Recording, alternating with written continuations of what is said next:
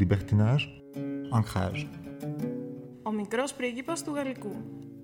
Μια εκπομπή για τη συμβίωση και τη φιλία των ανθρώπων. Με την Ελένη Κονδύλη. Και την υποστήριξη του Θοδωρή Θωμά. Αγαπητοί φίλοι, έτυχε να βρεθώ μπροστά σε ένα διάλογο ανάμεσα στο μικρό πρίγκιπα και τον πότη. Γιατί πίνεις, για να ξεχάσω. Να ξεχάσεις τι, ρώτησε πάλι ο μικρός πρίγκιπας. Να ξεχάσω ότι ντρέπομαι. Ντρέπεσαι γιατί, ρώτησε ο μικρός και ήθελε να βοηθήσει. Ντρέπομαι γιατί πίνω, είπε ο πότης και μετά δεν ήξερε πια τι άλλο να πει και σώπασε μια και καλή. Και επειδή τέτοιες σιωπές κάνουν το κλαδάκι της φιλίας καμιά φορά να σπάει και όλοι έχουμε φίλους που κάποια στιγμή ξαφνικά τους χάσαμε. Ήρθαμε εδώ. Αγαπητοί ακρότες, γνωρίζετε ίσως το 18 άλλο τι είναι. Απλά και σταράτα. Μονάδα απεξάρτησης ψυχιατρικό νοσοκομείο Αττικής. 18 άλλο, καλημέρα σας. Καλημέρα. Σας ευχαριστούμε πολύ που μας δεχόσαστε στο χώρο σας. Ο μικρός πρίγκιπας μου ανέθεσε μια συζήτηση με την κυρία Στέλλα Χριστίδη και Μαρία Σφικάκη. Η κυρία Στέλλα Χριστίδη είναι ψυχίατρος, είναι η διευθύντρια του 18 άνω. Ασχολείται με το θέμα των εξαρτήσεων σε πολλά επίπεδα. Σας ευχαριστώ θερμότατα που δεχτήκατε αυτή τη συνάντηση με το web radio της, σχολής, ε, της Φιλοσοφικής Σχολής του ΕΚΠΑ και συγκεκριμένα του Τμήματος Γαλλικής Γλώσσας και Φιλολογίας.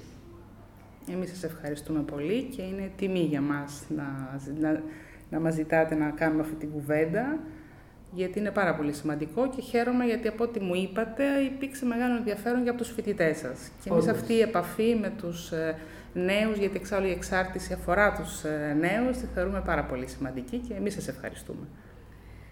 Ε, θέλω να πω στους ακροατές τώρα ότι βλέπουν κανείς ότι η επιστήμη και η καλοσύνη πάνε μαζί εδώ μέσα που βρισκόμαστε. Κυρία Χριστίδη, μπορούμε να ορίσουμε την εξάρτηση και ποιες εξαρτήσεις έχουμε εδώ στον πλανήτη μας και στη χώρα μας. Ε, μπορούμε να πούμε ότι υπάρχει θέμα ηλικίας στα ζητήματα εξάρτησης; Λοιπόν, να πούμε πρώτα απ' όλα ότι μ, πέρα από τον όποιον ορισμό του τι είναι εξάρτηση που κάποιος μπορεί να βρει στα βιβλία, αυτό που έχει πάρα πολύ μεγάλη σημασία να καταλάβουμε ότι η εξάρτηση είναι οτιδήποτε μας στερεί την ελευθερία μας.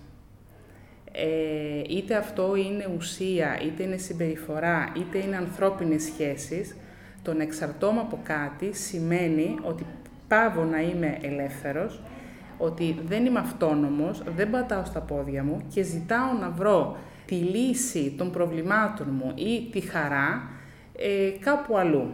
Αλλά το κάνω με τέτοιον τρόπο που τελικά δεν τη βρίσκω τη χαρά, διότι, όπως ε, είπε πριν ο Πότης, καταλήγω στο τέλος να ντρέπομαι.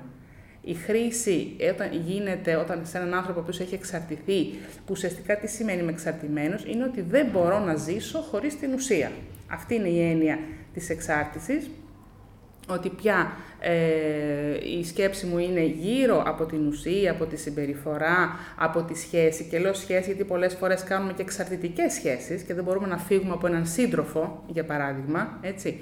Οπότε ε, είμαστε κολλημένοι λοιπόν σε κάτι, στο τέλος όμως όταν προσπαθούμε, όταν καταλαβαίνουμε ότι αυτό έχει συνέπειες και προσπαθούμε να το απομακρύνουμε, αισθανόμαστε το ίδιο πάλι άσχημα γιατί δεν έχουμε αναπτύξει την προσωπικότητά μας και δεν μπορούμε να ζήσουμε χωρίς αυτό. Γεμίζουμε με ντροπή, γεμίζουμε με ενοχές και πώς θα αισθανθούμε πάλι καλύτερα με το να επιστρέψουμε πάλι στη γνώριμη ουσία η οποία ξέρουμε ότι θα μας ανακουφίσει. Αυτός λοιπόν είναι ο κύκλος της εξάρτησης, ο οποίος όπως ε, να ξαναπούμε ότι δεν αφορά μόνο, δεν μπορεί κάποιος να εξαρτηθεί μόνο από τις ουσίες, αλλά και από συμπεριφορές και βέβαια ποιες ηλικίες αφορά, αφορά όλες τις ηλικίες. Όμως, το ποιος θα, ε, θα εξαρτηθεί, βέβαια το οποίο δεν μπορούμε να το ξέρουμε ποτέ, αλλά ποιες είναι οι ηλικίες οι οποίες θα έρθουν πρώτες σε επαφή με τις ουσίες και τις συμπεριφορές, σίγουρα είναι η εφηβεία. Είναι γιατί στην εφηβεία δεν είναι τυχαίο που ο έφηβος είναι αυτός ο οποίος θα πειραματιστεί με την ουσία, που θα τη δοκιμάσει. Δεν σημαίνει ότι θα εξαρτηθεί τελικά σε καμιά περίπτωση, αλλά θα έρθει πολύ πιο εύκολα σε επαφή με την ουσία. Ή ο νεαρός ενήλικας.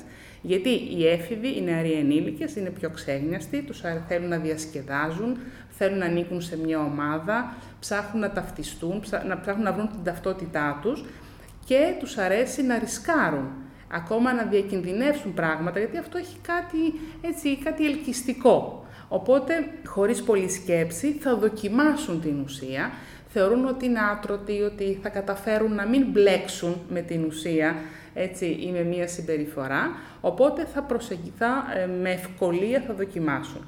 Δεν σημαίνει βέβαια ότι θα εξαρτηθούν. Αυτό να το πούμε, έτσι, δεν δαιμονοποιούμε τα πάντα, τουλάχιστον για τις συμπεριφορές.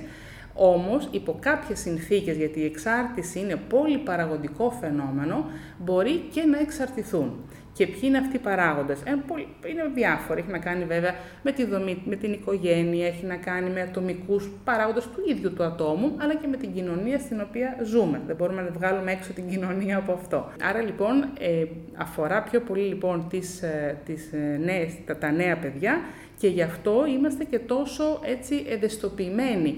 Γιατί ξέρετε, ε, αυτό το, ο νέος ο οποίος θα εξαρτηθεί, θα φτάσει στην ενήλικη ζωή, θα γίνει 40 χρονών, και ε, θα συνεχίσει να είναι εξαρτημένος αν δεν κάνει θεραπεία, που αυτό είναι μια μεγάλη απώλεια για την ίδια την κοινωνία, όταν κάποια μέλη της κοινωνίας, πάνω στους οποίους η κοινωνία βασίζεται για να, να προχωρήσει, να τους έχει χάσει.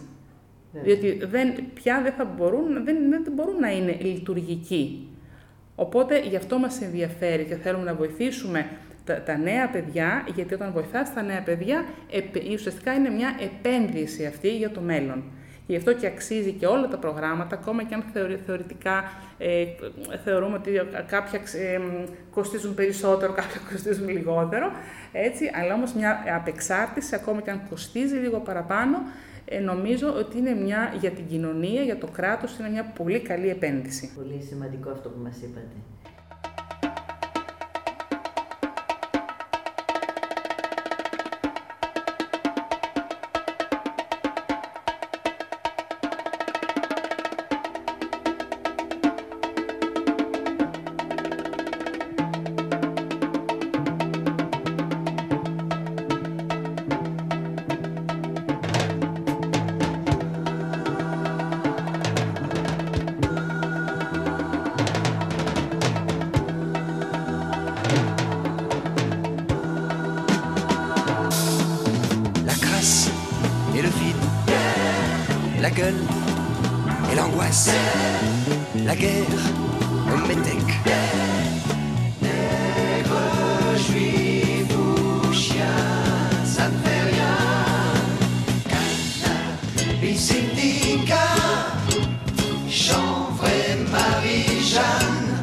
opium, chiche, blanche neige, style.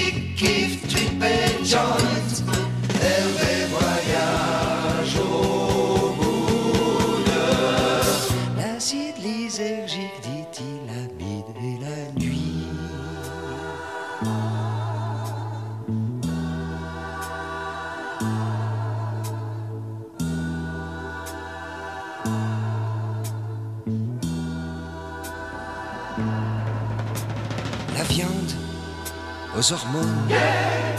La mer, pleine de merde. Le monde en plastique. La structuration, le métro, cannabis syndicat, chanvre et marie-jeanne, opium chiche, neige.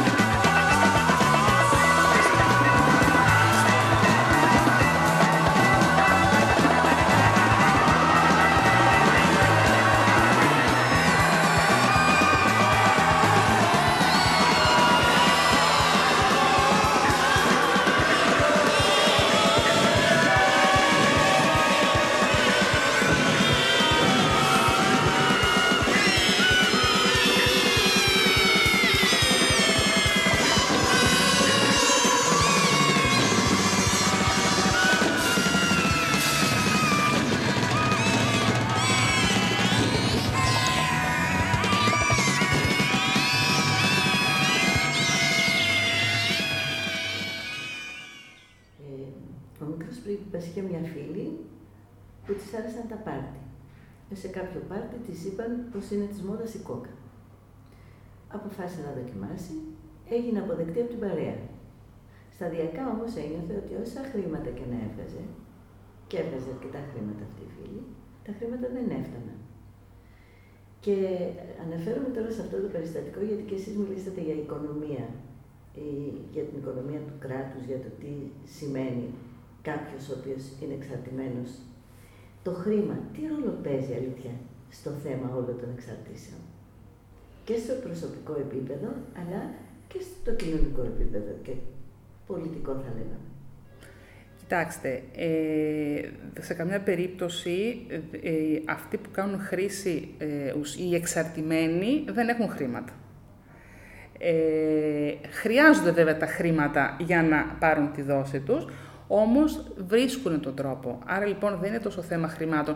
Ίσως χρήματα χρειάζονται για κάποιους ανθρώπους που κάνουν ε, σε άλλο επίπεδο τη χρήση της κοκαίνης, σε πάρτι, ναι, περιστασιακά, Εκεί ναι, αλλά για τον εξαρτημένο το θέμα χρήματα, χρήμα δεν τον ενδιαφέρει. Ε, βρίσκει τρόπους να αποκτήσει την ουσία του. Όμως, το να μην υπάρχουν χρήματα μπορεί να αποτελέσει ένα παράγοντα που να τον οδηγήσει στη χρήση, διότι δεν μπορεί την ανέχεια, δεν μπορεί την, ε, την, το να, να μην έχει σπίτι, δεν μπορεί να ή προβλήματα στο, στην οικογένειά του και να τον οδηγήσει σε έναν τρόπο επίλυσης των προβλημάτων να ασχοληθεί με την παρανομία ή να πάρει ναρκωτικά για να, μην, ε, ε, για να μπορεί να αντιμετωπίσει τα προβλήματά του. Μετά βέβαια ε, δεν τον ενδιαφέρει, μόνο που τον ενδιαφέρει τον εξαρτημένο είναι να βρει τη δόση του. Ναι, ε, εγώ κατα... απλοϊκά όπως τα καταλαβαίνω τα πράγματα, σημαίνει ότι ε, το χρήμα εξαφανίζεται και εξανεμίζεται μπροστά σε μια τεράστια επιθυμία. Η εξάρτηση ναι. είναι μια τεράστια επιθυμία η οποία καλύπτει όλον τον άνθρωπο, όλη την προσωπικότητα. Όμως αυτό που πρέπει να ξέρουν ε, έτσι, τα νέα παιδιά, ότι από τη δική τους χρήση κάποιοι πλουτίζουν. Είναι αυτό που το λέω πάντα και στους θεραπευόμενούς μας. Ότι ωραία, εσείς κάνετε χρήση, καταστρέφετε τη ζωή σας, τόσο επιλέξετε να κάνετε χρήση, δεν, δεν τους κρίνουμε, όμως από τη δική σας χρήση υπάρχουν άνθρωποι που ζουν και αυτοί οι άνθρωποι που ζουν χαίρονται τα λεφτά τους γιατί δεν κάνουν χρήση. Πολύ σημαντικό αυτό. Έτσι. Και όσο και αν αυτό φαίνεται βαρύ και ίσως σε κάποιους να τους ενοχλήσει, δεν εννοώ τίποτα παραπάνω, προσπαθώ να, να όμως να πούμε την αλήθεια στα παιδιά. Την ξέρουν, αλλά να την επισημαίνουμε. Διότι όποιος έχει χρήματα δεν θα, δεν θα κάνει, ε, για να μπορέσει, μάλλον για να μπορέσει να τα ζήσει και να, ε, να είναι καλά, δεν μπορεί να είναι εξαρτημένος. Ότι δεν, θα, δεν, θα είναι, δεν είναι, ο εξαρτημένος δεν είναι ποτέ ευτυχισμένος. Η ευτυχία, γιατί πάντα ο στόχος μας είναι η ευτυχία, να είμαστε χαρούμενοι, να είμαστε καλά, μπορεί να, να, να αφορά την πρώτη φάση της χρήσης ή των ουσιών ε, ή το σεξ ή το τζόγο, ας πούμε, ε, λέμε για το τζόγο, η πρώτη φάση είναι η φάση του κέρδους. Κάποιος παίζει, κερδίζει, χαίρεται πάρα πολύ και μπαίνει σε όλη αυτή τη διαδικασία. Η αρχή λοιπόν έχει την ευχαρίστηση.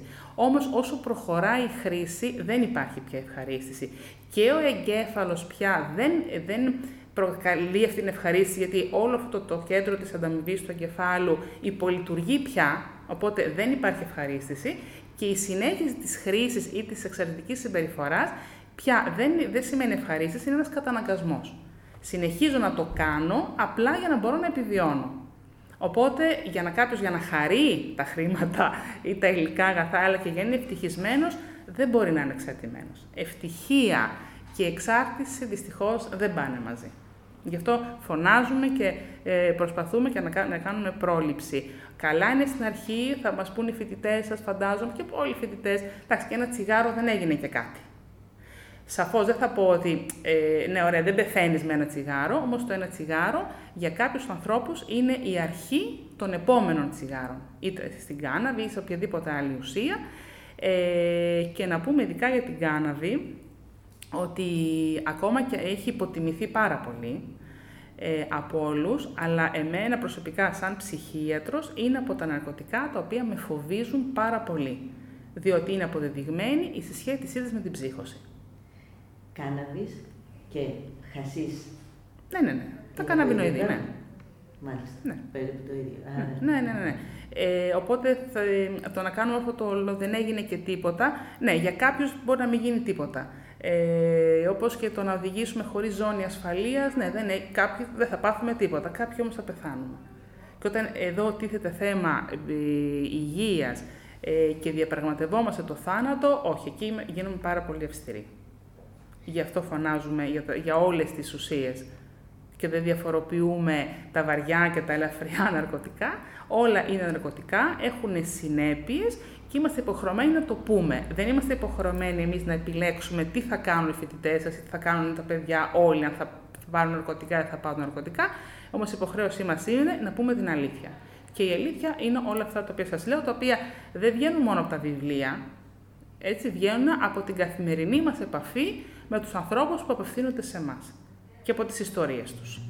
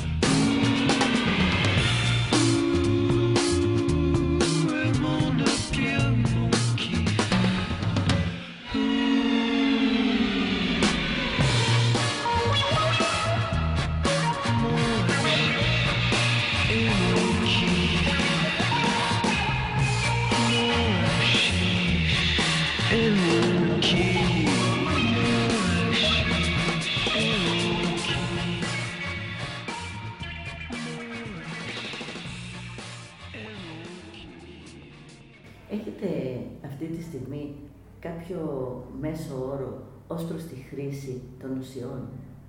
Δηλαδή, παλαιότερα, η εικόνα που είχα εγώ που είμαι μιας κάποιας ηλικίας είναι ότι έβλεπα ε, κάποιους που ήταν, ξέρω εγώ, 25-30 χρόνων, κάπως έτσι. Και θεωρούσα ότι α, αυτό είναι η, η εικόνα ενός ναρκωμανούς. Μ. Ε, σε εσάς έρχονται άνθρωποι για να θεραπευτούν. Όλες οι ηλικίες. Όταν λέτε όλες οι ηλικίες, Έχουμε τμήμα εφήβων. Α, Άρα λοιπόν άρα υπάρχουν έχει εφηβάκια. μειωθεί, λοιπόν, η ηλικία. Φυσικά, ξέρετε, πάντα αλλά και παλαιότερα μπορεί να βλέπατε πολύ σωστά έναν άτομο, ένα άτομο 25 ετών, ο οποίος είναι στο δρόμο που κάνει χρήση, όμως να δούμε πότε ξεκίνησε αυτός ο άνθρωπος στη χρήση. Θα σας πω παράδειγμα για το πρόγραμμα των γυναικών, που εγώ έτσι είμαι ε, εδώ και υπεύθυνος στο πρόγραμμα των γυναικών και στο πρόγραμμα των γυναικών. Ε, η πρώτη επαφή με την ουσία και ήταν κάτι που με είχε σοκάρει όταν ήρθα στο 18, είναι η ηλικία των 12 ετών, με κάναβη και αλκοόλ. Και εδώ δεν μπορούμε να ανοίξουμε πολλά θέματα σε αυτό, στο αλκοόλ. Πού έγινε, πού ε, δόθηκε αλκοόλ σε ένα παιδί 12 χρονών, πού, στο σπίτι. Άρα επιτρεπόταν, ήταν, α, ήταν αποδεκτή η χρήση του αλκοόλ από το παιδί. Και επίσης, μην ξεχνάμε ότι υπάρχει μια νομοθεσία η οποία δεν επιτρέπει να δίνεται αλκοόλ σε άτομα κάτω των 17 ετών. Άρα, ποιος έδωσε αλκοόλ στα παιδιά, γιατί άρα γιατί το θέμα από, την τελευταία, από τις ε, μελέτες που γίνονται και στε, στον εφηβικό πληθυσμό σχετικά με τις ε, ουσίες ε, και από το έπιψη και από το εκτέπουν και στην ερώτηση ε, στα παιδιά θεωρείτε ότι είναι εύκολη η πρόσβασή σας στη χρήση αλκοόλ, παράδειγμα, το 95% απαντάει ναι.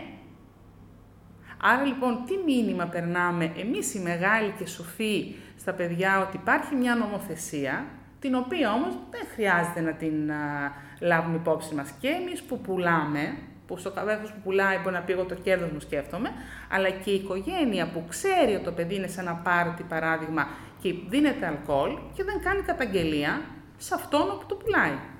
Άρα λοιπόν υπάρχει μια νομοθεσία, γιατί πάντα λέμε για το κράτος, το κράτος. Ωραία, το κράτος έχει βάλει την νομοθεσία, όμως δεν την τηρεί κανένας.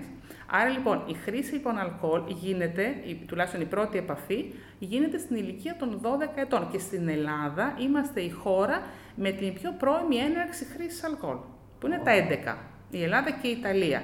Μπορεί να μην έχουμε τα πρότυπα των βόρειων χωρών με το binge drinking, δηλαδή το, το, το ποτό του Σαββατοκύριακου, ακόμα δεν το έχουμε τόσο έντονο, όμως είμαστε, ξεκινάμε από τα 11. Και η κάναβη, ε, ακούμε εδώ πέρα στα δικά μας τα κορίτσια, ξεκίνησαν 12 χρονών με τα άλλα παιδιά έξω στο σχολείο για πλάκα.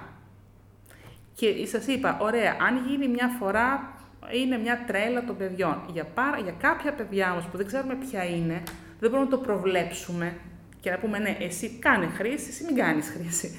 Έτσι, για κάποια παιδιά όμως αυτό θα σημαίνει εξάρτηση, θα σημαίνει εξάρτηση, αυτό μπορεί να γίνει ένα ψυχοτικό επεισόδιο, αυτό μπορεί να γίνει, γιατί πούμε και κάτι άλλο, υπό την επίρρεια ουσιών, πολλές φορές τα παιδιά γίνονται θύματα.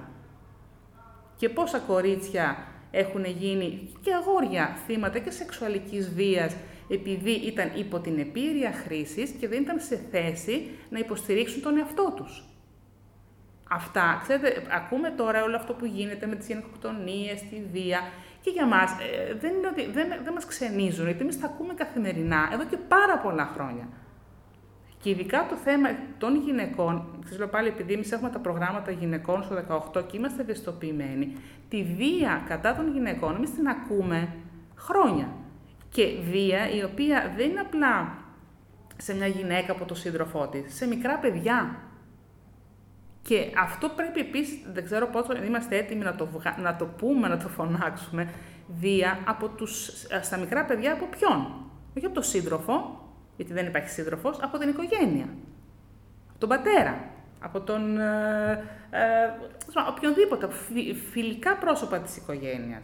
Δηλαδή είναι πολύ συχνή η βία. Όταν λοιπόν παιδιά που είπαμε πριν σε ποιες ηλικίες ξεκινάει η χρήση έχουν στην ιστορία τους ένα τραυματικό γεγονός, που είναι μόνο σεξουαλική βία, βία στην οικογένεια, ε, κάποιο πρόβλημα ίσως αναπηρίας, κάποιο ψυχιατρικό, έχουν υποστεί bullying στο σχολείο, άρα λοιπόν μιλάμε για τραυματικά γεγονότα, συναντούν την ουσία στα 12-13 έτσι για πλάκα, όταν όμως δεις ότι αυτή η ουσία που πήρες ή το gaming ή οτιδήποτε σου, σου ανακουφίζει ε, όλα αυτά τα αρνητικά συναισθήματα που έχεις από ένα τραυματικό γεγονός, το οποίο δεν μπορείς ούτε καν να το μοιραστείς με κανέναν, ανακουφίζεσαι λοιπόν από αυτό και βρήκες πια την ευτυχία που λέγαμε εδώ εισαγωγικό. Και τη μοναξιά. Ναι, βρήκες πώς θα ανακουφιστείς. Οπότε όταν πια η ψυχή, ο εγκέφαλος, αυτό το άτομο επιτέλους ανακουφίζεται από όλο αυτό που φέρνει μέσα του από μια τραυματική παράμε εμπειρία, πλέον θα κολλήσει εκεί. Γι' αυτό βέβαια σημαίνει όλο αυτό, βέβαια, να υπάρχουν καλή σχέση με την οικογένεια, να μιλούνται όλα στην οικογένεια για να αποφύγουμε όλα αυτά τα μυστικά τα οποία μπορεί να οδηγήσουν στη χρήση προκειμένου να ανακουφιστούν. Ε, οπότε λοιπόν, μιας και τώρα λέγαμε για τις ηλικίες, λοιπόν η χρήση ξεκινάει τότε. Αυτό είναι πάρα πολύ επικίνδυνο. Και για, την εξα... για να εξελιχθεί σε εξάρτηση, αλλά και για την ίδια την υγεία του εγκεφάλου. δεν μπορεί ο παιδικός, ο εφηβικός εγκέφαλος που ακόμη δεν έχει αναπτυχθεί, γιατί ξέρετε ο εγκέφαλος αναπτύσσεται πλήρως την, μετά την ηλικία των 20 ετών. Άρα αυτό τι σημαίνει ότι ο εγκέφαλος καθ' όλη τη διάρκεια καλά της παιδικής ηλικίας και της εφηβείας, ακόμα να το πούμε πολύ απλά, ε, οριμάζει, αναπλάθεται και οτιδήποτε ερέθισμα του δώσουμε, έτσι το πειράζει, είτε θετικό είτε αρνητικό. Αλλά σκεφτείτε λοιπόν ένα ανώριμο παιδικό εγκέφαλο να του ρίχνεις πάνω ενόπνευμα. Να του δίνεις ε, ουσίες. Αυτό είναι πάρα πολύ κακό για τον εγκέφαλο και τι μας ενδιαφέρει; Μας ενδιαφέρει πάρα πολύ για το πώς θα αναπτυχθεί και ποιο θα είναι το μέλλον. Πάντα πρέπει να κοιτάμε και να προσανατολιζόμαστε στο μέλλον. Ότι οτιδήποτε συμβεί στα παιδιά, στην εφηβεία, αυτό θα, θα έχει συνέπειες για την κοινωνία των μελλοντικών ενηλίκων. Άρα λοιπόν είναι πολύ, είναι πολύ σοβαρό να ξεκινάει η χρήση από τότε. Μπορεί εμείς να βλέπουμε έναν χρήστη, έναν εξαρτημένο στα 25 και να λέμε ότι αυτός που είπατε πριν είναι ένας εξαρτημένος ή τον αλκοολικό μπορεί στα 40 να τον δούμε. Έτσι και να μας ανησυχήσει, όμως η χρήση έχει ξεκινήσει πολύ πιο πριν με όλες τις συνέπειες μπορεί αυτό να, ε, να σημαίνει.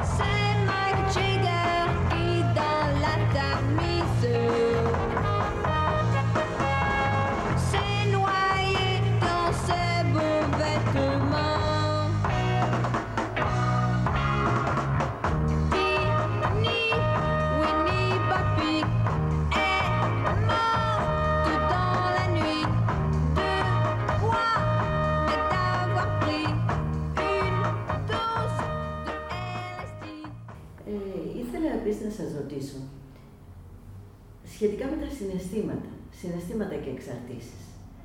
Χαρά, λύπη, αυτά ξέρουμε δυστυχώς ότι πολλές φορές μέσα στην εξάρτηση είναι το συν ουσία, θα λέγαμε, ή έλλειψη ουσίας.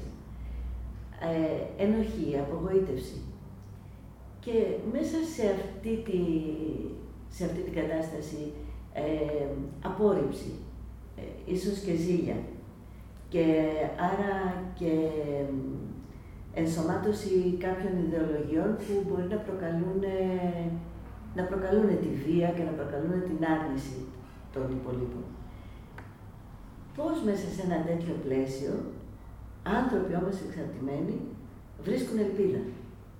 Βρίσκουν ελπίδα και οδηγούνται στο 18 άνω και στο κάθε 18 άνω, λες, ε, μια και είμαστε εδώ, εδώ και απεξαρτοποιούνται. Τι, ποιο είναι το κλικ που γίνεται μέσα σε ένα τόσο μαύρο κόσμο; Κοιτάξτε, το θέμα συνέστημα και εξαρτήσεις είναι το κλειδί της υπόθεσης. Γιατί τα συναισθήματα, όλα αυτά που είπατε, μπορεί να έχουν, θα σας πω αυτό πρωτήστε, αλλά θα σας πω κάτι άλλο, μπορεί να έχουν προηγηθεί, όπως είπαμε πριν, τις χρήσεις, να έχουν οδηγήσει στη χρήση, υπάρχει αυτή η πιθανότητα, και, αλλά και η χρήση ίδια μετά οδηγεί σε αυτά τα συναισθήματα, οπότε είναι ένας φαύλος κύκλος. Οπότε σίγουρα το θα μιλήσουμε για εξάρτηση, ε, θα μιλήσουμε και ακριβώς για ενοχές, ε, για ντροπή, για απόρριψη, απομόνωση, ε, έτσι είναι πάρα πολλά τα συναισθήματα που βιώνουν αυτά τα παιδιά.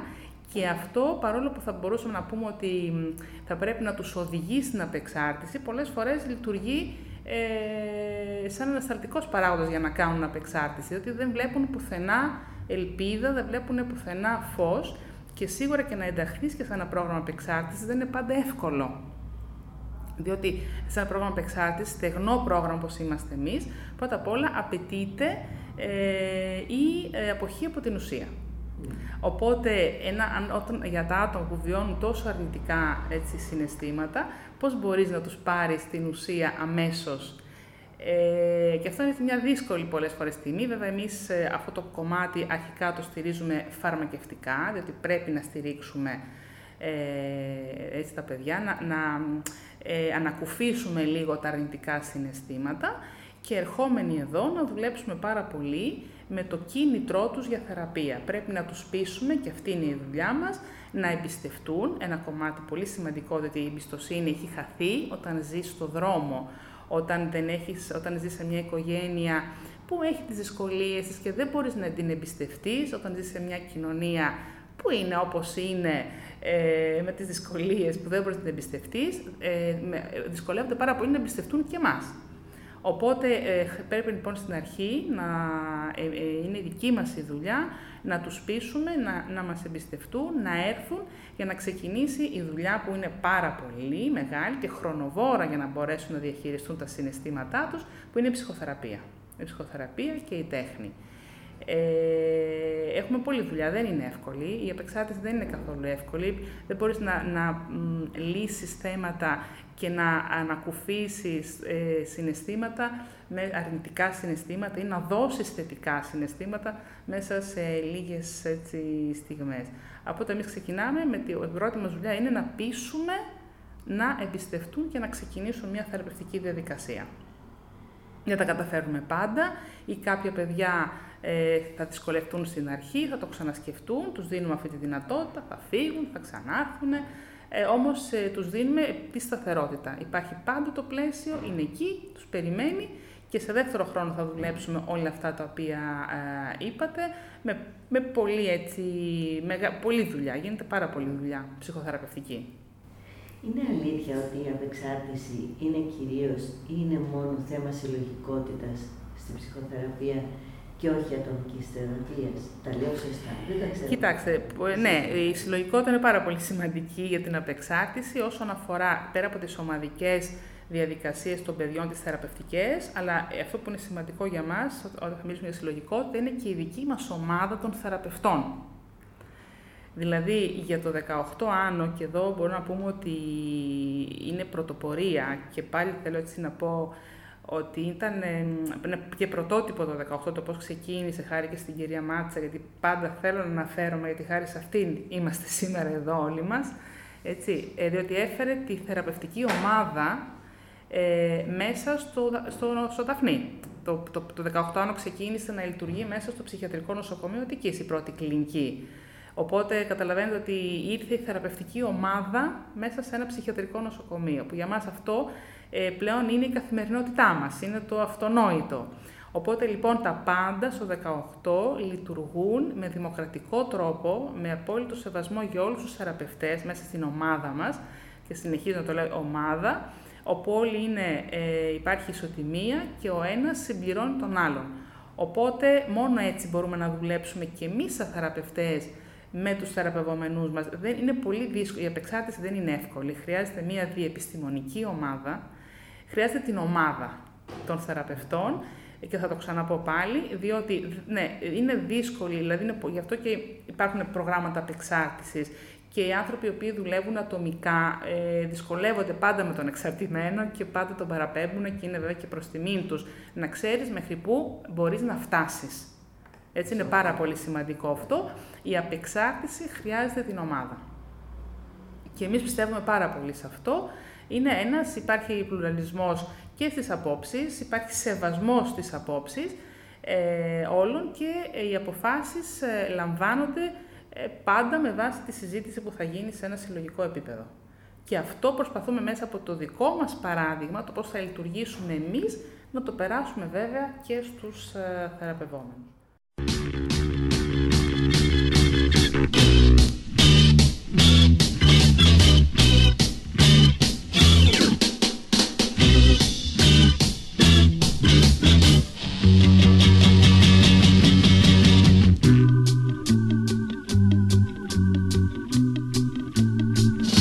Suis LSD et paranoïaque. C'est psychédélique. Ce n'est pas chic de ne pas me laisser dire n'importe quoi. Oui, oui, oui. Moi je vois des tubes, des petits, des grands, des roses et des dorés.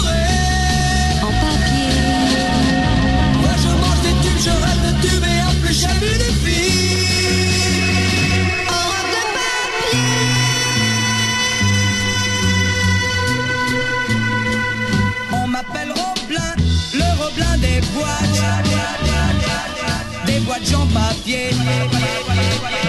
Quand je bande mon arc, je récolte.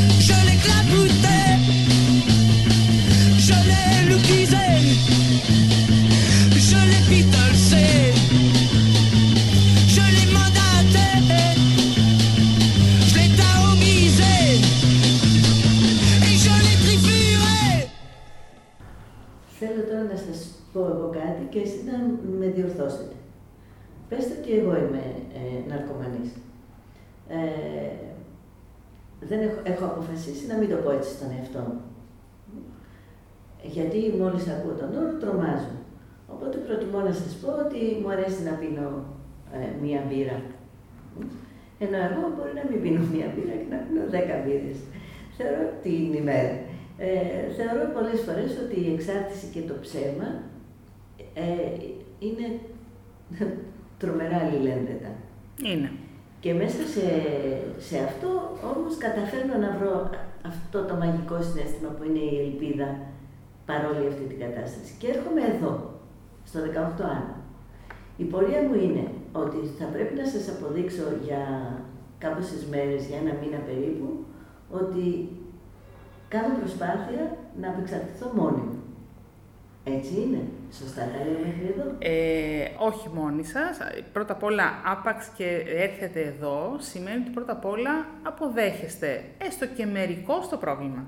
Ότι δεν θα έρθετε εδώ επειδή κάνετε μια φορά ε, ένα τσιγάρο, κάναβης, δεν θα έρθετε εδώ επειδή πιατε ένα... Καλά, εμείς εδώ βέβαια το αλκοολ... δεν βλέπουμε αλκο- το πρόβλημα Ναι, του ναι. αλκοολισμού, αλλά υπάρχει το 18 των αλκοολικών, έτσι. Ε, άρα λοιπόν, δεδομένου ότι είστε εδώ, σημαίνει ότι ήδη αποδέχεστε ότι αυτή η χρήση που κάνετε, μικρή ή μεγάλη, έτσι, έχει συνέπειες σε εσάς. Γι' αυτό ζητάτε και θεραπεία. Εμείς, κοιτάξτε, πια δεν μπαίνουμε σε αυτή τη διαπραγμάτευση ήπιες, πόσο ήπιες έχεις πει, γιατί πολλές φορές ξέρουμε ότι δεν θα μας πείτε και την, την αλήθεια. Ε, βέβαια υπάρχουν, ε, γίνονται οι, εξε, οι εξετάσεις ούρων, εντάξει, εμείς ξέρουμε τι έχετε πιει και τι δεν έχετε πιει. Ε, πολλές φορές ε, δεν, θα σας το, δεν θα μπούμε σε αυτό το διάλογο, διότι ξέρουμε ότι θα καταλήξουμε να, ακόμα και να διαφωνήσουμε μεταξύ μας. Ε, είναι μεγάλη διαπραγμάτευση. Ε, έτσι, συνεχώς αυτό το, το είχε πει μια σύζυγος ενός αλκοολικού κάποτε, ε, μια σύσπωση και της φιλοσοφικής, έχω βαρεθεί να κλείνω το ρήμα πίνω. Πίνω, ήπια θα πιω, είχα πιει, δεν θα πιω, δεν πίνω, πίνεις. Έτσι, έτσι είμαστε και εμείς εδώ με τον τοξικομανή. Ε, εντάξει, δεν θα μπούμε σε αυτό. Ε, η κουβέντα μας, σας είπα, είναι να πιστεί, να αποδεχθεί το πρόβλημα, να αποδεχθεί τις δυσκολίες να, να μας εμπιστευτεί και να ξεκινήσουμε μια ψυχοθεραπευτική διαδικασία. Όσο καλύτερα πάμε, τόσο πιο πολύ μιλάμε με ειλικρίνεια για το πόσο ε, πίνουμε. Για μας είναι και ένα σημείο έτσι, θεραπείας αυτό. Όταν κάνουν θεραπεία τα παιδιά, τότε αποκαλύπτουν και πολλά πράγματα που μας είχαν ε, πει ψέμα. Που και εμείς πολλές φορές μπορεί να μας όντως να μας έχουν κορυδέψει. Πολλές φορές τα παιδιά δίνουν ψεύτικα ούρα το ξέρουμε. Πολλές φορές κάνουμε κι εμείς, ε, θα το πω έτσι πολύ απλά, τους χαζούς. Γιατί πρώτα απ' όλα μας ενδιαφέρουν αυτά τα, παιδιά να έρθουν να, να, να κάνουν μία θεραπεία και να μην... Ε, βέβαια, υπάρχουν περιπτώσεις όμως όπου δεν μπορούμε να κάνουμε τους χαζούς, διότι υπάρχουν και κάποια όρια. Τα όρια του, του πλαισίου είναι πολύ συγκεκριμένα. Ε, όταν πρέπει κάποιο παιδί να μπει με, να, στην επόμενη φάση που είναι η κλειστή φάση, πρέπει να έχει μπει ε, χωρίς να έχει κάνει ε, ουσία. Ε, όταν εκεί βέβαια το ανακαλύψουμε, διότι μπορεί να μας πει δεν έχω κάνει, βλέπουμε όμως ότι η ουροληψία είναι θετική, αναβάλουμε την είσοδο στο πρόγραμμα. Δηλαδή, OK, okay, μπορεί να, κάποιες φορές να μην μιλάμε μόνο για την ουσία, αλλά όμως τα όρια πρέπει να τα τηρούμε η, δεν επιτρέπεται χρήση ουσιών καθ' όλη τη διάρκεια της ε, παραμονής σε κλειστές φάσεις και στην επανένταξη. Ε, και εκεί είμαστε πάρα πολύ ε, αυστηροί και είμαστε αυστηροί γιατί αν δεν είμαστε εμείς αυστηροί δεν θα εμπνεύσουμε, ε, δεν θα μπορέσουμε να, να δώσουμε τη σταθερότητα και σε αυτά τα παιδιά. Στα παιδιά λείπει η σταθερότητα. Λείπουν τα όρια έτσι, και πρέπει να τους τα δώσουμε εμείς μέσα από τη δική μας στάση. Βέβαια, στην πρώτη φάση της υποδοχής, σαφώς από εκεί είμαστε πιο ανεκτικοί, δηλαδή περιμένουμε να, να επιτευχθεί η αποχή, στηρίζοντας εμείς και τα ε, φαρμακευτικά, το στερητικό σύνδρομο. Γιατί οφείλω να πω, και το οφείλω να το πω, δεν είναι εύκολο να αντιμετωπιστεί. Είναι πολύ έντονη η δυσφορία και το άγχος που αισθάνεται κάποιος κατά τη διάρκεια του στερητικού συνδρόμου. Και εδώ, αν μου επιτρέπετε, να κάνω, βέβαια δεν, είναι, δεν μπορώ να σας πω ημερομηνία, αλλά προβλέπεται στο νοσοκομείο μας και το 18 μια συνεργασία και με το ΚΕΘΑ και τον ΟΚΑΝΑΛ, βασικά το, το, το Δαφνί θα στηρίξει όλη αυτή τη διαδικασία, να φτιάξουμε και τμήμα σωματικής αποτοξίνωσης. Θέλω να πιστεύω ότι τους επόμενους μήνες, το 2022, θα λειτουργήσει, έτσι ώστε να ε, βοηθήσουμε αυτή την πρώτη φάση με μια νοσηλεία τριών εβδομάδων, ε, σε ένα έτσι, ε, ελεγμένο περιβάλλον, έτσι ώστε να μπορέσουμε να βοηθήσουμε όσο πιο πολύ γίνεται το στερητικό σύνδρομο, με την πρώτη φάση της αποχής, έτσι ώστε εφόσον κατακτηθεί αυτή η αποχή, μετά πολύ εύκολα, χωρίς ψέματα, πια χωρίς δυσκολία, να ενταχθεί σε ένα στεγνό πρόγραμμα. Αυτή είναι έτσι η πρωτοπορία. Αυτό πρώτη φορά θα γίνει στην, ε, στην Αθήνα, λειτουργεί στη Θεσσαλονίκη ήδη. Ε, θέλω να πιστεύω ότι θα είμαστε σε θέση να το πραγματοποιήσουμε τους επόμενους μήνες. Άρα μιλάμε για κάτι το οποίο είναι καινούριο. Είναι καινούριο για την Αθήνα, ναι. Χαίρομαι πάρα πολύ για μια ελπίδα πολύ κόσμο και μεταξύ των νέων και των γονιών τους και των αδελφών τους.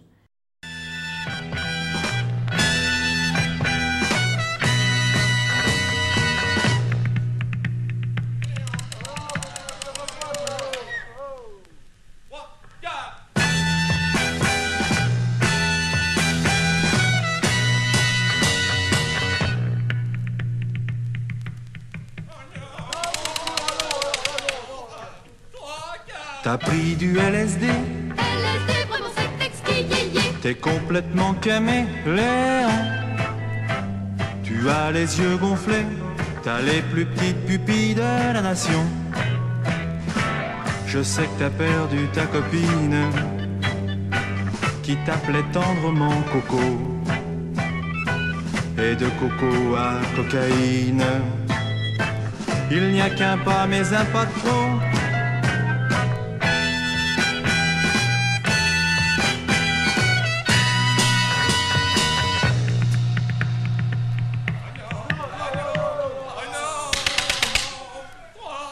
T'as pris du LSD, LSD, vraiment c'est exquis, t'es complètement camé, Léon. Tu as les yeux gonflés, t'as les plus petites pupilles de la nation. Je sais que tu te prends pour un génie quand tu avales ta pastille. Mais ça t'énerve quand je te dis, tu n'es que le génie de la pastille.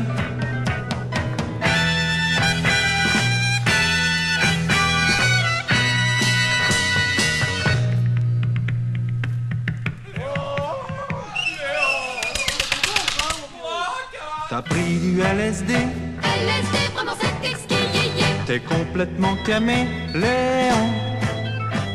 Tu as les yeux gonflés, t'as les plus petites pupilles de la nation. Rien ne te paraît difficile lorsque tu te fais à manger. Tu bouffes du maxiton à l'huile ou bien du hashish parmentier. T'as pris du LSD, t'es complètement camé, Léon. Tu as les yeux gonflés, t'as les plus petites pupilles de la nation.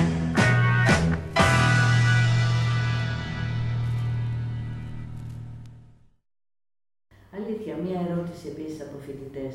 Ε, όταν είσαι σε περιβάλλον κάποιο ο οποίος είναι χρήστης, ε, ε, υπάρχουν σεμινάρια, υπάρχει ένας ε, τρόπος, υπάρχει μια καθοδήγηση για το πώς μπορείς να στηρίξεις ε, τον άνθρωπο αυτό στον αγώνα του.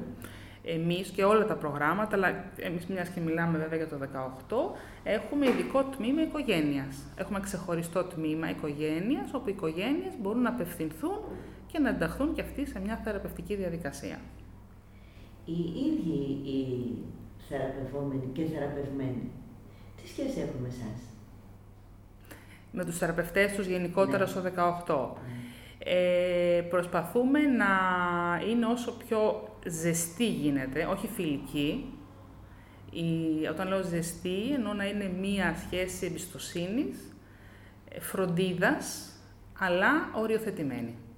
Γιατί πολλές φορές οι θεραπευόμενοι μας προσπαθούν, ίσως θα ίσως να έχουν προσπαθήσει και να μας χειριστούν ενδεχομένως, στην προσπάθειά τους να επιβάλλουν τα δικά τους, ε, τα δικά τους θέλω και να μην έτσι, να καταπατηθούν ίσως και κάποια όρια. Εκεί βέβαια χρειάζεται ένα καλός θεραπευτής να μπορέσει να οριοθετήσει, κρατώντας όμως μια καλή σχέση. Η η θεραπευτική σχέση είναι πάρα πολύ σημαντική. Τα δυναμικά χρειάζονται πάρα πολύ μεγάλη έτσι, προσοχή. Ε, γι' αυτό και οι θεραπευτές στο 18 άνω όλοι είναι πολύ καλά εκπαιδευμένοι, ε, εποπτεύονται συνεχώς, δεν, ε, έτσι, αυτό είναι πάρα πολύ σημαντικό, έτσι ώστε να μπορούμε και εμείς να είμαστε σωστοί απέναντί τους. Εμείς πρέπει να τους ε, δώσουμε, τη σταθε... είπαμε, την, τα όρια, τη σταθερότητα και των θεραπευτών και του πλαισίου γενικότερα και να υπάρχει, ε, να ξέρουν ότι μπορούμε να πά- ότι είμαστε εκεί ανά πάσα στιγμή να τους φροντίσουμε, όχι να τους καλύψουμε βέβαια σε καμιά περίπτωση. Άρα θα πω αυτό, μια ζεστή σχέση, ε, άμεση και οριοθετημένη όμως. Πάνω απ' όλα οριοθετημένη. Πριν να τελειώσουμε, μια τελευταία ερώτηση ε, που ίσως την είχα ξανααναφέρει, αλλά ε, θεωρώ ότι είναι, τόσο, είναι πολύ σ- σημαντικό αυτό. Ε, κάποιος λοιπόν, πείτε σαν και εμένα, που είναι εξαρτημένος, που είναι έτσι, έρχεται εδώ, ε, κάνει τον αγώνα του, ε, τον στηρίζουν, ε, καταφέρνει να μπει στο κλειστό πρόγραμμα, τελειώνει από εκεί, προχωράει στην ε, κοινωνική επανένταξη, σωστά δεν τα λέω και αυτά. Βεβαίως. Μετά στη συνέχεια συνεχίζει να υπάρχει για ένα ορισμένο χρονικό διάστημα ψυχοθεραπεία όταν έχει Follow-up. τελειώσει. Μμμ. Ναι, ε, και αυτό και είναι πια έτοιμος να βρει δουλειά. Τι κάνει η κοινωνία εδώ; Κοιτάξτε, εμείς ήδη από τη φάση της κοινωνικής επανένταξης ε, όταν ακόμη ε, τα παιδιά ε, βρίσκονται στους δικούς μας ξε- σε ξενώνες, έτσι, αλλά βέβαια είναι όμως έτσι, στην κοινωνία, ε, προσπαθούμε να τα οθήσουμε στο να βρουν ε, εργασία.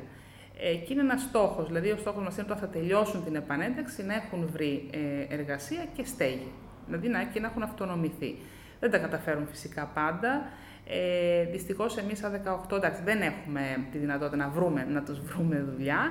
Ε, οφείλω να πω ότι υπάρχουν και τώρα έτσι, και μια ευαισθησία και από τον ΟΑΕΔ. Έχουμε κάποιους ανθρώπους που μέσω ΟΑΕΔ, ε, επειδή είναι, έχουν πάει σε θεραπευτικά προγράμματα, βρίσκουν κάποια έτσι, εργασία. Δεν είναι πάρα πολλά όλες αυτές οι θέσεις, αλλά λέω ότι υπάρχει.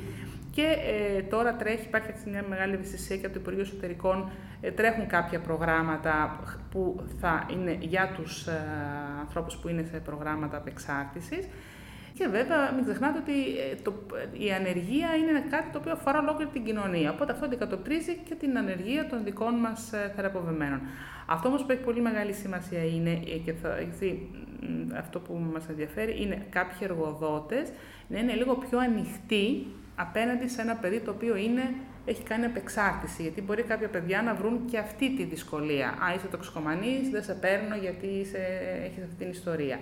Αυτό όμως έχει βέβαια και από τη μια και ο εργοδότης, θα πρέπει να είναι πιο ευαισθητοποιημένος και βέβαια και, τα, ε, και τη δική μας θεραπευόμενοι, όσο καλύτερη θεραπεία κάνουν, τόσο βέβαια καλύτεροι μπορούν έτσι να μπορέσουν να ενταχθούν και, ε, στην κοινωνία. Είναι ένα μεγάλο στοίχημα το κομμάτι αυτό.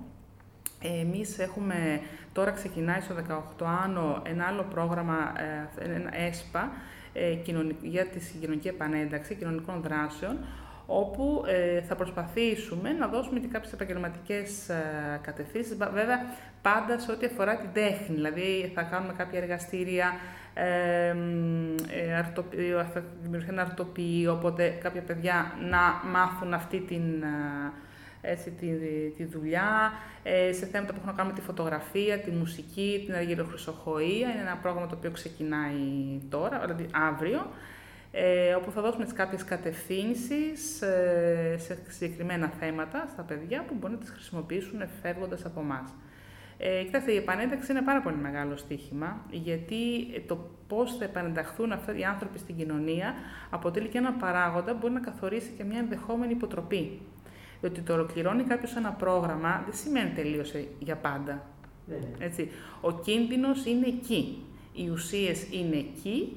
Αυτό που εμείς θέλουμε είναι όμως ότι όσα πιο πολλά μ, προς, προσόντα με την έννοια όσο πιο πολλά εφόδια έχει πάρει από εμάς, αυτό τους λέω πάντα, όσο μεγαλύτερη είναι η κληρονομιά από τη θεραπεία, όσο πιο πεπισμένοι είναι και όσο, ε, και όσο έχουν επιλέξει αυτόν τον καινούριο τρόπο ζωής και είναι σίγουροι γι' αυτό, κινδυνεύουν λιγότερο να υποτροπιάσουν. Όταν όμως ξέρετε βγαίνει ένα παιδί έξω και δεν έχει σπίτι, η οικογένειά του δεν έχει πάει στο πρόγραμμα και δεν έχει κάνει αλλαγές, ε, δεν έχει δουλειά, ε, παραμένει στο ίδιο ε, ε, κοινωνικό περιβάλλον, καταλαβαίνετε ότι είναι πάρα πολύ εύκολη η υποτροπή. Μην γελιόμαστε και εγώ δεν θα σας πω ότι ε, ελάτε στο 18 και θα σας θα λύσουμε όλα τα προβλήματα και εμείς είμαστε καλύτεροι. Ε, έχουμε πλήρη συνείδηση του τι σημαίνει ότι και σε εμάς, γιατί όταν περνούν δύο χρόνια μαζί μας, που τους παρέχουμε, είτε αυτό οφείλουμε να το πούμε, ότι το νοσοκομείο μας, το Υπουργείο και κατά συνέπεια και μέσα από το Ψυχιατρικό Νοσοκομείο Αττικής, παρέχουμε όλο αυτόν τον καιρό σύντηση, στέγη, τα πάντα. Και στέγη η οποία δεν είναι στο Δαφνί. ας το αναφέρουμε. Δεν είναι μέσα στο Δαφνί, φυσικά. Δεν είναι, όλες οι δομές μας, εκτός από μία κλειστή δομή που είναι μέσα στο Δαφνί, αλλά εντάξει, είναι ανεξάρτητη, είναι στην κοινότητα.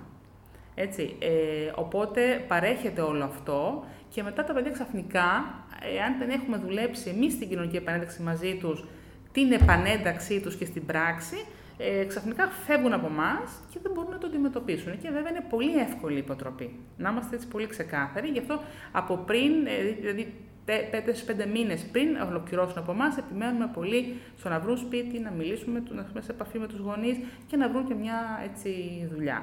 Πολλές φορές τα καταφέρνουμε. Θέλει, είναι πολύ μεγάλος ο αγώνας και εμείς πολλές φορές ματαιωνόμαστε. Αλλά ακόμα και για έναν άνθρωπο που πάει καλά, νομίζω αξίζει να πάνε πολύ περισσότεροι, έτσι, αλλά αξίζει αυτός ο, αυτός ο αγώνας. Και εδώ αν μπορώ να, να έτσι προσθέσω, επειδή είπατε ότι για τις δομές μας, ναι, οι δομές μας είναι έξω από το Δαφνί, οπότε μη φοβηθεί κάποιος πώς θα πάω τώρα στο Δαφνί, τι να πω. Ε, η συμβουλευτική σταθμή, δηλαδή η πρώτη επαφή μαζί μας είναι στο κέντρο της Αθήνας, ε, είτε είναι, έχουμε συμβουλευτικό σταθμό για τις γυναίκες μόνο, υπάρχει κέντρο υποδοχής, συμβουλευτική σταθμή, δύο συμβουλευτικοί ε, σταθμοί για τους άνδρες, τοξικομανείς. Ε, υπάρχει το τμήμα εφήβων, όπως είπαμε, με την όλες ηλικίες, το οποίο είναι κέντρο ημέρας.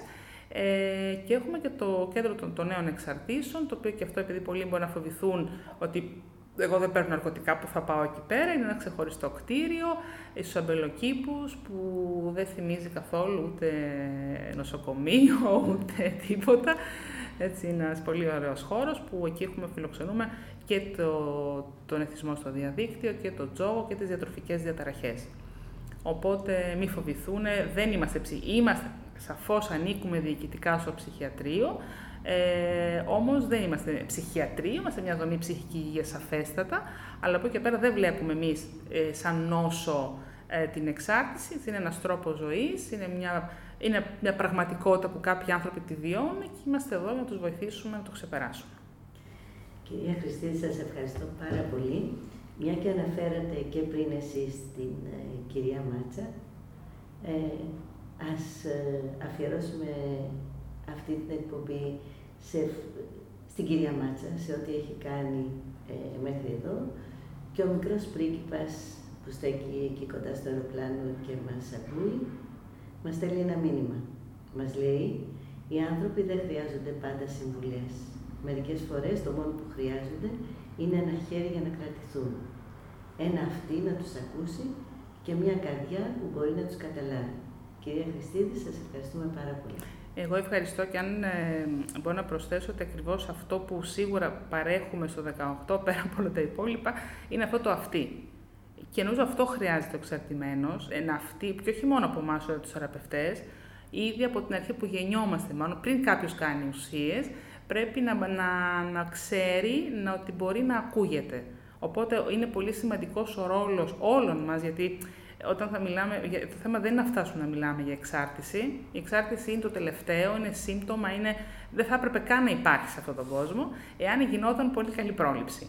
Και η πρόληψη σημαίνει αυτιά που να ακούνε και μάτια που να βλέπουν στο σπίτι, άρα ένα οικογενειακό περιβάλλον που μπορεί να ε, βοηθήσει ένα παιδί να μεγαλώσει σωστά, ένα σχολείο που να είναι σε θέση να ανταποκριθεί σε αυτό, γιατί είναι πολύ σημαντικός και ο ρόλος του σχολείου, και μια κοινωνία η οποία θα πρέπει πια να μην είναι ανεκτική στην ουσία, να μην θέλει την ουσία και να θέλει ανθρώπους ελεύθερους και ευτυχισμένους. Αν λοιπόν υπάρχουν όλα αυτά, εμείς δεν έχουμε λόγο να υπάρχουμε και θα μπορούσαμε να κάνουμε μια άλλη δουλειά.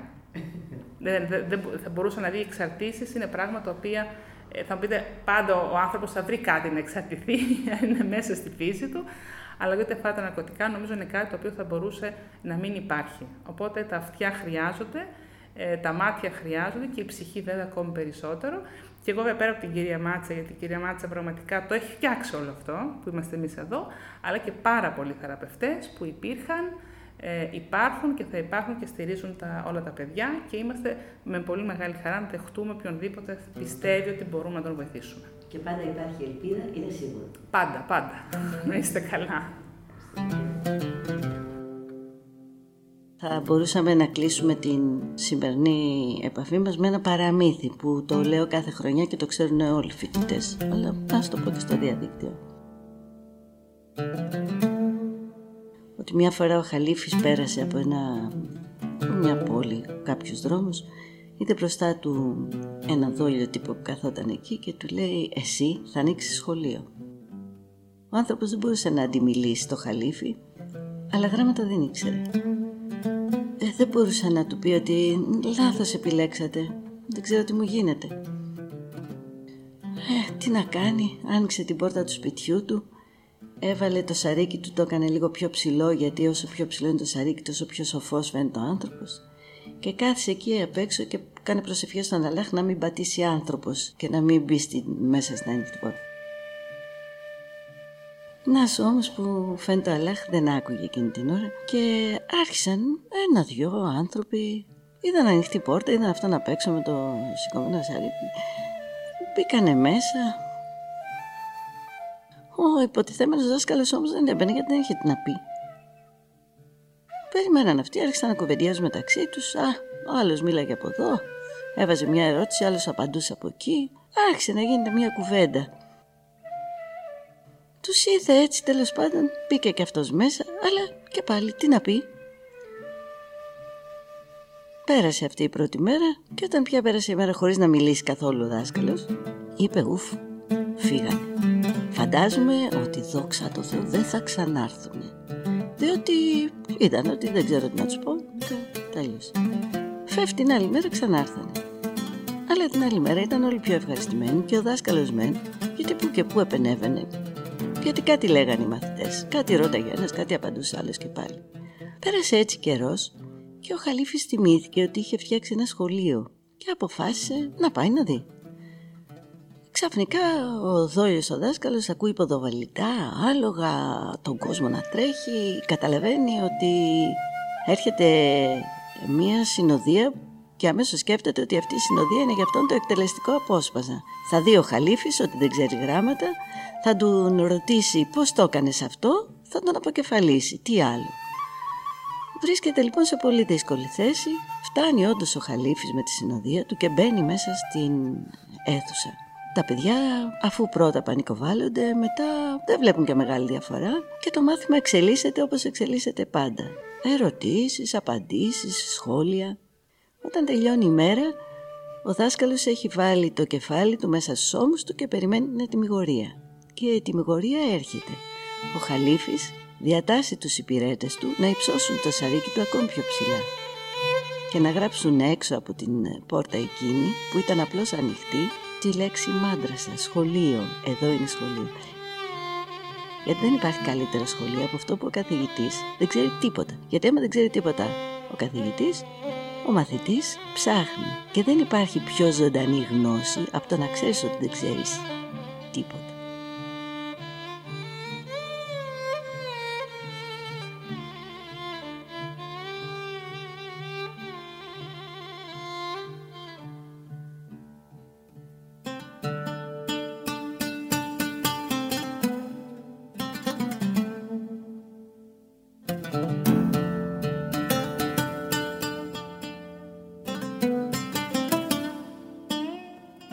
Ήταν μια εκπομπή Libertinage, ancrage. Ο μικρός πρίγκιπας του Γαλλικού. Μια εκπομπή για τη συμβίωση και τη φιλία των ανθρώπων. Με την Ελένη Κονδύλη. Και την υποστήριξη του Θοδωρή Θωμά.